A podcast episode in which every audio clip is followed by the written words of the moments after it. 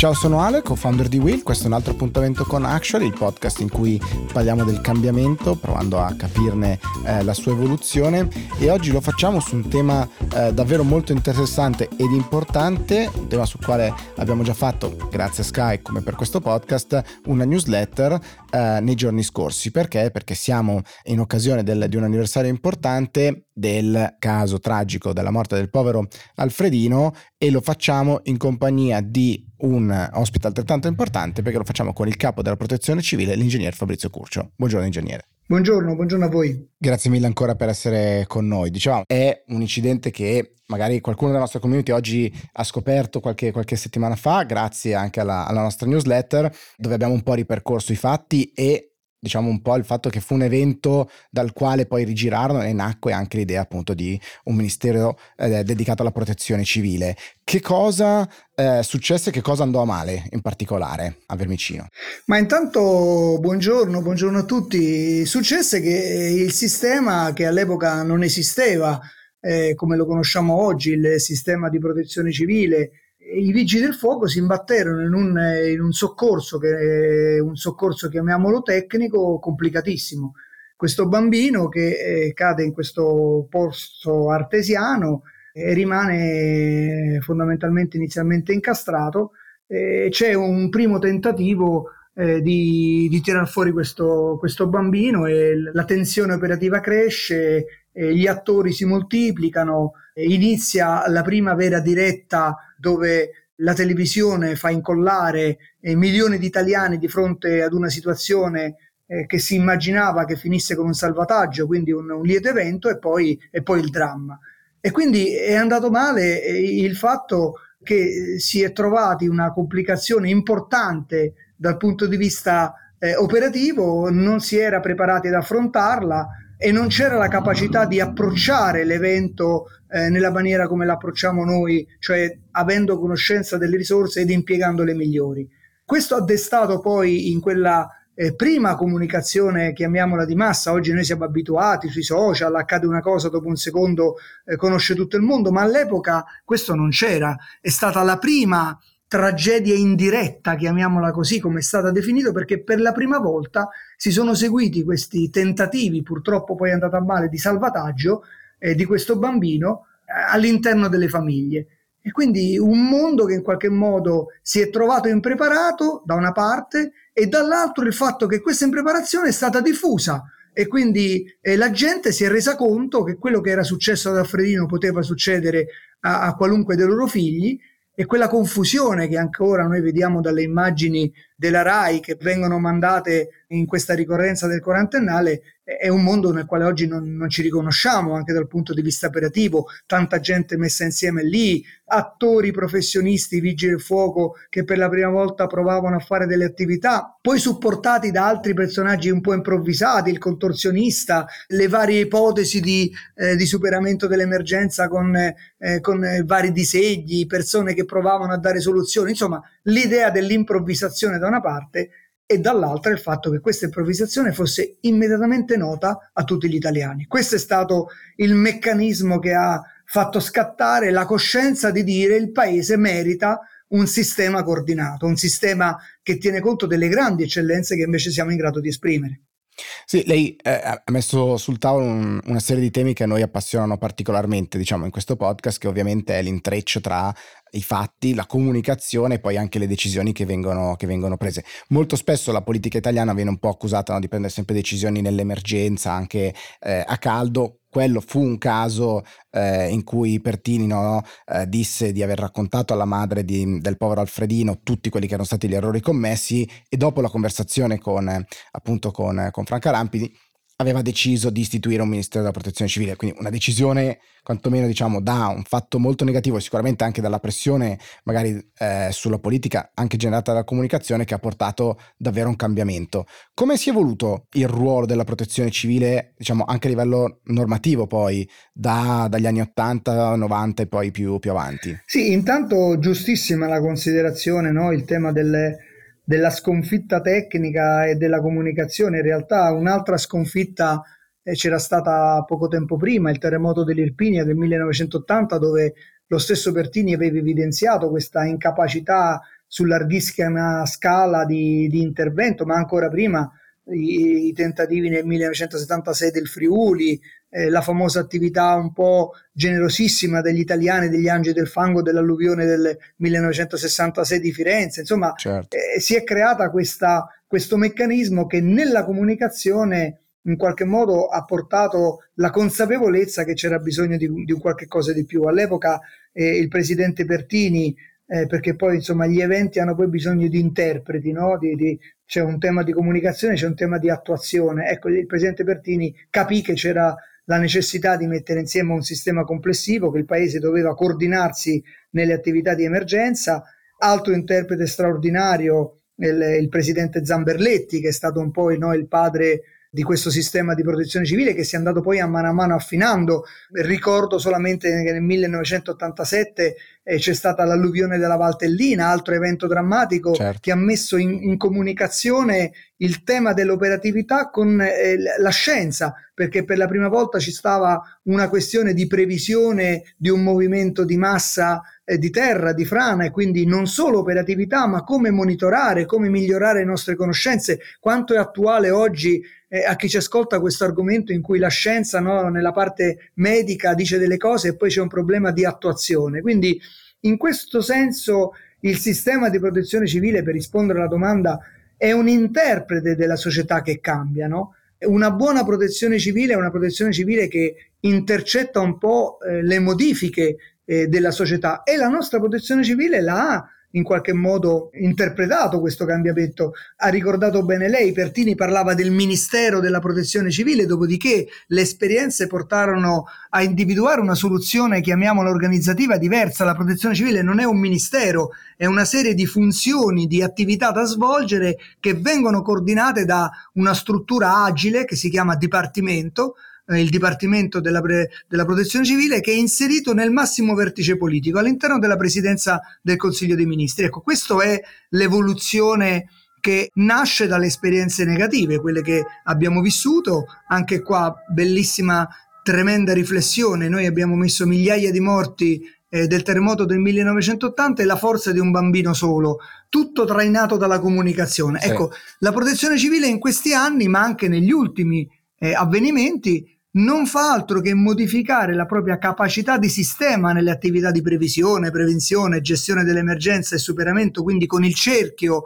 che completa il ciclo dell'emergenza, quindi non solo succede una cosa, io devo intervenire al meglio con il coordinamento, ma io devo cercare di evitare che ciò avvenga. E su questo, visto che parliamo di Alfredino, lasciatemi dire il lavoro instancabile di questa di questa donna, di, que- di Franca Rampi, che ha intercettato no, nelle sue prime parole, noi dobbiamo evitare che ciò accada ancora, non solo il tema dell'operatività, ma l'evitare che ci siano situazioni come queste, quindi il tema della prevenzione e di come evitiamo che alcune emergenze accadano.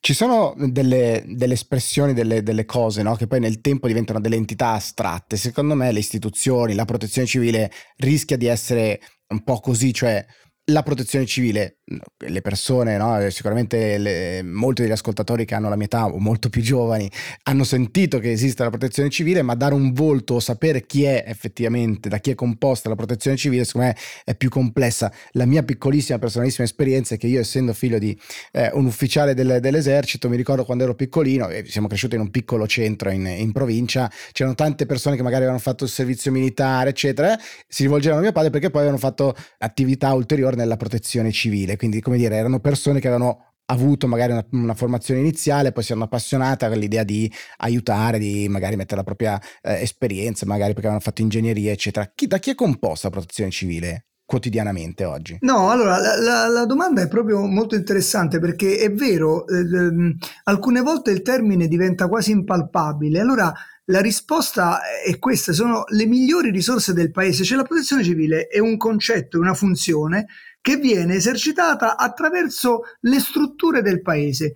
Quindi eh, ci sono le strutture operative, quindi i vigili del fuoco, eh, le forze armate, eh, la Croce Rossa italiana, il sistema del volontariato di protezione civile, e poi ci sono le istituzioni, no? le regioni, i ministeri, i comuni, eh, le province. Il cittadino semplice fa parte della protezione civile nel momento in cui lui o si associa nel meccanismo, come dire, del volontariato formato di protezione civile, oppure anche attraverso il suo eh, buon comportamento fa protezione civile. Quindi noi dobbiamo distinguere un po' l'aspetto, chiamiamolo, delle istituzioni, no? delle amministrazioni che significa l'organizzazione? Allora la risposta è, come dicevo, un dipartimento presso la Presidenza del Consiglio dei Ministri che coordina le altre strutture quindi coordina la parte dei militari, delle, della, delle forze civili, le forze scientifiche, le attività eh, eh, operative delle, eh, del sistema di volontariato, regioni, comuni, eh, forze di polizia in supporto delle attività istituzionali. E poi c'è un concetto astratto, quando è che facciamo protezione civile? Beh, facciamo protezione civile nel momento in cui le regole che noi eh, seguiamo nei nostri comportamenti, eh, nelle nostre attività, nelle nostre gestioni quotidiane, sono in linea con quelle regole, come si vuol dire, di resilienza, cioè di capacità di auto eh, determinazione nel mettere in piedi risposte che ci aiutano a gestire situazioni critiche.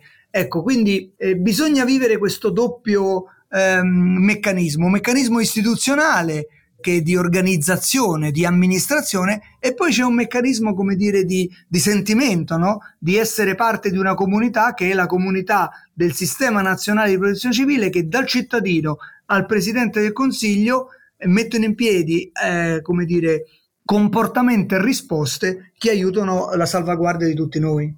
L'Italia, secondo lei, è un paese che ha bisogno più di altri, diciamo, di una struttura di questo tipo per il suo territorio? Penso a rischio sismico, naturalmente, ma anche magari al dissesto idrogeologico eh, che, c'è, che c'è nel paese? Oppure è un sistema che esiste dappertutto e quali sono magari gli interventi? Perché se pensano agli interventi degli ultimi anni c'è l'Abruzzo, il terremoto eh, in, in Emilia. È legata allo stato del territorio del paese oppure in generale ce n'è sempre bisogno e ovviamente ci saranno specificità a seconda delle, dei bisogni in giro per l'Europa?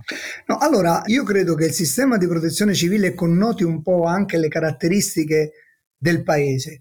Eh, ha detto bene, noi siamo un paese che è soggetto a molti rischi e quindi purtroppo li abbiamo tutti e quindi siamo più soggetti ad attività emergenziali e quindi c'è una necessità di questo sistema ma c'è anche un'altra, un'altra considerazione da fare, che siamo un paese che si organizza eh, diversificando un po' le proprie responsabilità, no? Quindi ci sono le responsabilità del territorio, i comuni, le province, le regioni, ci sono le responsabilità centrali delle amministrazioni, eh, come dire, che afferiscono ai ministeri e quindi abbiamo una diversificazione di rischi da una parte, ma anche una diversificazione di interpreti che devono lavorare per risolvere i problemi dall'altra. Per questo necessita un sistema di coordinamento ampio e che sia, come dire, gestito in maniera multilivello, proprio perché sono tanti gli attori e sono tanti anche i rischi. Tant'è che il sistema di protezione civile non è solamente quello del livello nazionale, ma noi poi abbiamo delle protezioni civili regionali,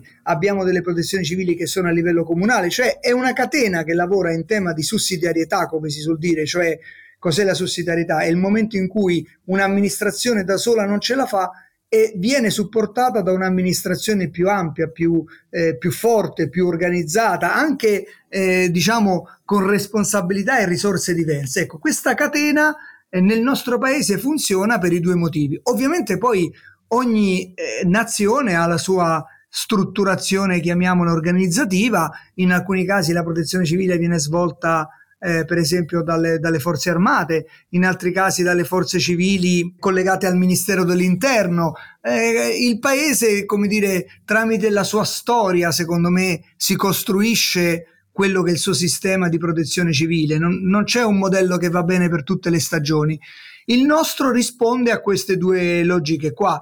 La cosa veramente innovativa del nostro sistema, però, è proprio il fatto che noi non ci occupiamo solo della parte emergenziale, e questo è abbastanza ehm, atipico rispetto agli altri paesi, ma noi cerchiamo di curare anche la fase di prevenzione. Molto spesso i sistemi di protezione civile in giro per il mondo invece sono più che altro collegate all'attività che si mette eh, in piedi nel momento in cui accade qualche cosa e l'attività di prevenzione non sempre viene attribuita al sistema di protezione civile. È una cosa molto interessante da, come dire, una persona che ha un piccolissimo ruolo di leadership in un soggetto molto piccolo come siamo noi, mi spaventa anche solo immaginare cosa deve essere l'organizzazione di una macchina di questo tipo composta da così tante identità in un certo senso, no? sicuramente competenze, eccetera, a cui lei faceva riferimento prima, nel momento in cui, appunto, parliamo del caso emergenziale, succede una cosa ragionevolmente inedita, inedita quantomeno per il territorio, no? quindi ogni momento emergenziale sarà eh, diverso molto probabilmente dal, dal, precedente, quindi riuscire a preparare le strutture, le risorse, le persone e metterle sul campo in maniera rapida e efficiente è una sfida colossale. Qual è secondo lei dire, la, la, chiave per provare a tenere insieme tutto questo che mi fa davvero paura a livello organizzativo solo immaginare la complessità di, della sfida che lei ha come capo di questo dipartimento? Diciamo che il, il, il tema è, è la pianificazione, cioè noi lavoriamo quotidianamente su queste attività, lavoriamo quotidianamente con eh, le strutture operative, lavoriamo quotidianamente con le regioni e con le strutture del territorio perché è giusto, mai un territorio è pienamente pronto a gestire un'emergenza, soprattutto che vede coinvolte un numero elevato di cittadini e quindi eh, la chiave è quello di parlarsi prima. Noi lavoriamo molto eh, nella condivisione delle procedure, noi lavoriamo molto eh, su quelli che sono i percorsi che dobbiamo attuare nel caso in cui c'è un evento disastroso e ovviamente noi lavoriamo con una doppia, eh, un doppio livello, diciamo. Da una parte c'è l'impiego di procedure abbastanza rigide per mettere insieme alcuni meccanismi. D'altra parte ci sono invece altrettante procedure che sono eh, sufficientemente eh, lasche, eh, sono dei principi, proprio perché la rigidità molte volte non ci consente di dare quella risposta eh, unica, basti pensare, ecco l'esempio di Alfredino è un caso tipico, ma se ne vogliamo andare a trovare altri più recenti, basti pensare alla nave Concordia che eh, si è posizionata di fronte all'isola del Giglio. Certo. Eh, il soccorso fatto su quella nave, che cos'era? Un soccorso in una struttura, in una nave, in una struttura capovolta, mezza sommersa. Quindi là la procedura specifica non ce l'hai, c'hai l'approccio. Eh, l'approccio è eh, dato dal fatto che insieme lavoriamo per risolvere dei problemi prima, quando accade qualcosa di noto mettiamo insieme delle procedure note e laddove accade qualcosa che non è noto dobbiamo, come dire, lavorare insieme con lo stesso approccio. Ecco, questo è un po' ovviamente il metodo, tant'è che noi parliamo molto di metodo di protezione civile e di approccio. Poi è chiaro che laddove è possibile mettere in piedi delle procedure, faccio sempre l'esempio della Costa Concordia, da quell'esperienza sono nate delle procedure che mettono in interconnessione attività speleo insieme ad attività marittime, perché quella è stata così, è stata un'attività mista. Certo. Quelle procedure non esistevano. Certo. Tocca improvvisare sulla pianificazione, ogni volta si improvvisa in un certo senso, o meglio, innovare sul campo più che improvvisare, naturalmente rispetto a una pianificazione che si è fatta. No? esatto, sì, pensi che su, quella, su quell'esperienza lì siamo venuti eh, a contatto con eh, eh, i nostri colleghi europei che sono venuti a dire eh, fateci vedere quello che avete fatto perché ci dobbiamo strutturare anche noi. Eh. Poi esiste questa rete internazionale in cui ognuno fa un po' di esperienza purtroppo anche sulle cose che accadono agli altri. Certo, e ha senso ecco su questo, perché prima parlavamo dei diversi sistemi nazionali, ha senso parlare di una protezione civile europea eh, come, come, sfida per, per domani? No, no, eh, non solo ha senso, ma è una delle attività di coordinamento più forti che abbiamo in Europa il sistema di protezione civile europeo, posso dirlo, nasce eh, proprio con un'impostazione eh, italica, cioè eh, che cos'è il sistema di protezione civile europeo? È l'insieme delle risorse e delle capacità dei singoli stati. Beh, in fin dei conti cos'è il sistema di protezione civile italiano? È l'insieme delle risorse e delle capacità delle singole amministrazioni e strutture. Quindi la protezione civile europea è molto forte, è molto impostata su un, una simile al, a quello che facciamo in Italia, eh, ha dei meccanismi eh, molto eh, operativi. Eh, cito l'ultima attività che abbiamo fatto col sistema di protezione civile europeo, abbiamo trasferito un'attrezzatura che consente la produzione di bombole di ossigeno per la pandemia che è stata trasferita in India, mm. eh, 100 letti contemporaneamente, una disponibilità fornita dai nostri colleghi della regione Piemonte, eh, insieme alle forze armate eh, l'ha trasferita sotto l'egita della, della Commissione europea. Ecco, il sistema funziona così, ognuno fa un pezzettino e c'è qualcuno che mette insieme questi pezzi in una logica operativa che abbia un senso. Quindi struttura operativa europea molto forte, eh, ovviamente anche, anch'essa in, in, una sorta di evoluzione dinamica con eh, le idee europee, ma insomma esiste e, e, e noi ne siamo parte attiva. Le, le, faccio un'ultima domanda, ovviamente sulla sfida che immagino sia stata la sfida delle sfide, almeno degli ultimi 16-18 mesi, cioè quella della gestione di questa pandemia e adesso anche di tutto il, il piano vaccinale, eccetera. Qual è stato il ruolo in particolare della protezione civile, magari la sfida più complessa, se ce n'è stata una, ma immagino che ogni giorno sia stato un, grattacapo nuovo, quanto vero, diciamo così. No, guardi, questo, questa, questa emergenza nel 2020 nasce come un'emergenza di protezione civile, poi le scelte sono state eh, altre, la nomina di un commissario che ha, come dire, eh, gestito eh, tutta la filiera della gestione emergenziale. Eh, in questo il lavoro che stiamo facendo insieme al commissario Figliuolo, Francesco Figliuolo, eh, è veramente un lavoro di squadra. Qua ci ritroviamo ancora una volta nell'approccio. E lui è il commissario e quindi ha la responsabilità di tutta la filiera eh, del sistema non solo del piano vaccinale, ma di tutto ciò che ruota intorno all'emergenza, che è tantissimo, magari se ne parla poco, ma eh, ricorderete i problemi del, di approvvigionamento dei materiali. Oggi quei problemi non ci sono più, ma perché c'è qualcuno che approvvigiona. Certo. E faccio solo questo esempio, ne potrei, ne potrei fare altri eh, altrettanto importanti e numerosi.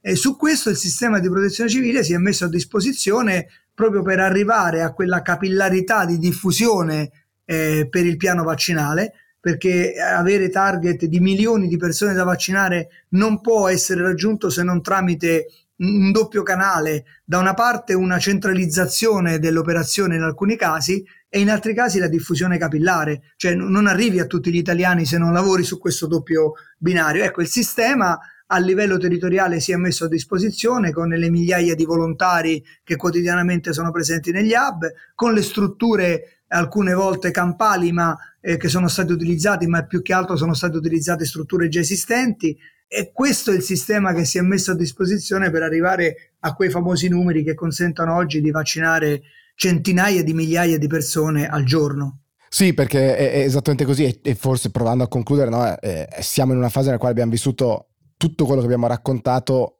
ancora più amplificato la pressione della comunicazione eh, che è n volte superiore no, a quella forse che c'era nel caso di, di Alfredino perché i social hanno più che amplificato ogni cosa completamente sconosciuta la, la, o, quasi insomma la sfida che, che, vivevamo e ogni giorno una difficoltà logistica e non da, da affrontare. Quindi una, una sfida mh, immane sicuramente. Le faccio scusi un'ultima domanda avevo promesso che era l'ultima quella di prima ma adesso veramente no, ma eh, la lascio ma una, una, curiosità perché spesso quindi, con i nostri ospiti eh, facciamo anche questo, una condivisione sul percorso, perché lei ha fatto spesso riferimento no, a questo bacino di competenze, di eccellenze cui la protezione civile fa, fa ricorso, ma come si arriva a diventare il capo del dipartimento della protezione civile?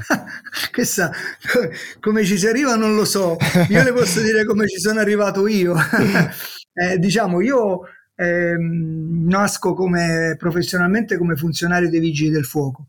Quindi mh, la mia carriera inizia nel Corpo Nazionale dei Vigili del Fuoco, quindi una vita dedicata al soccorso, eh, sono una persona a cui piace eh, la condivisione delle, dei ragionamenti, delle strutture, mi piace condividere, mi piace mettere insieme, quindi da già dai miei primi incarichi ho lavorato nel, nel sistema di protezione civile che all'epoca muoveva i primi passi da un punto di vista organizzativo.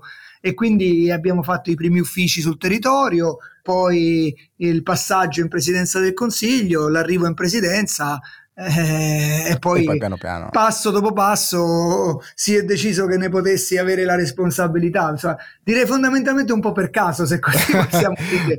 Però ecco, con la passione, con, eh, con l'amore per il proprio paese, con la consapevolezza che siamo un paese di eccellenze eh, assolute. Io ho il privilegio di girare eh, questo paese e di conoscerlo da, dai posti più sperduti a quelli più noti. È, ver- un pa- è veramente un paese di, che sorprende, sorprende nelle sue eccellenze, sorprende nelle sue capacità di reazione, nella sua solidarietà. Eh, poi qualche volta ci indugiamo, eh, ci lasciamo indurre in qualche piccolo elemento negativo che magari connota quell'operazione o quell'altra, ma fondamentalmente il nostro paese è un paese di grande positività. Eh, poi posso permettermi solo una riflessione, non so se, se entra, eh, mi ha stimolato molto questo concetto no, della comunicazione eh, e quanto noi siamo soggetti a questa pressione. Ecco, è vero, la questione di Alfredino eh, forse per la prima volta mette insieme il, la comunicazione, ma quella era una comunicazione assolutamente unidirezionale. Io non sono un esperto, però ecco, quello che noi oggi facciamo eh, veramente un po' fatica e, e, ci stiamo attrezzando e che oggi la comunicazione non solo è, è, pluridilezionale, cioè là c'era qualcuno che trasmetteva, qualcuno che raccontava e gli italiani che passivamente e come dire ascoltavano, poi per certo. carità eh, ognuno aveva la propria reazione, ma chi stava lì non operava, sentiva la pressione, ma non aveva il ritorno degli italiani, aveva il ritorno di quella gente che stava lì. Noi oggi con i social, con la comunicazione estrema che, al quale siamo, noi abbiamo il, il, il sentiment immediato, costante, eh, che in qualche modo entra ne, nell'operazione. Ecco, questo entra in maniera anche in maniera non gerarchizzata perché il social non è gerarchizzato cioè è quello che dice il certo. cittadino 1 certo. vale come quello che dice il massimo esperto eh, Y o X quindi questo argomento è un argomento eh, di protezione civile, è un argomento che noi stiamo cercando di affrontare anche con un coordinamento su questo, c'è eh, PIA Social che per lamento è una delle attività che viene fatta proprio per cercare di capire in questo meccanismo come il sistema di protezione civile può trarre la sua forza, perché noi eh, vogliamo trarre forza da uno strumento che comunque esiste e che ovviamente in qualche modo si inserisce nelle attività che facciamo.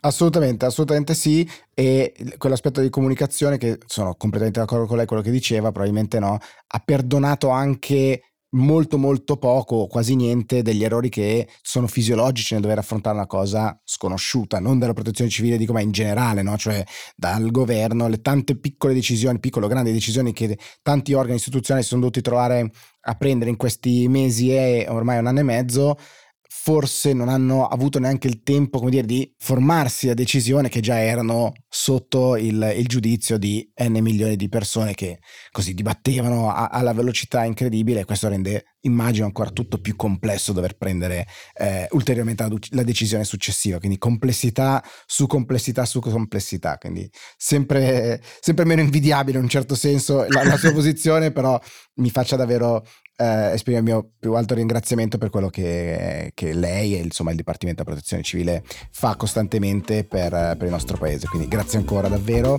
e grazie poi per il tempo che ci ha dedicato. Grazie a voi davvero, grazie, buona giornata.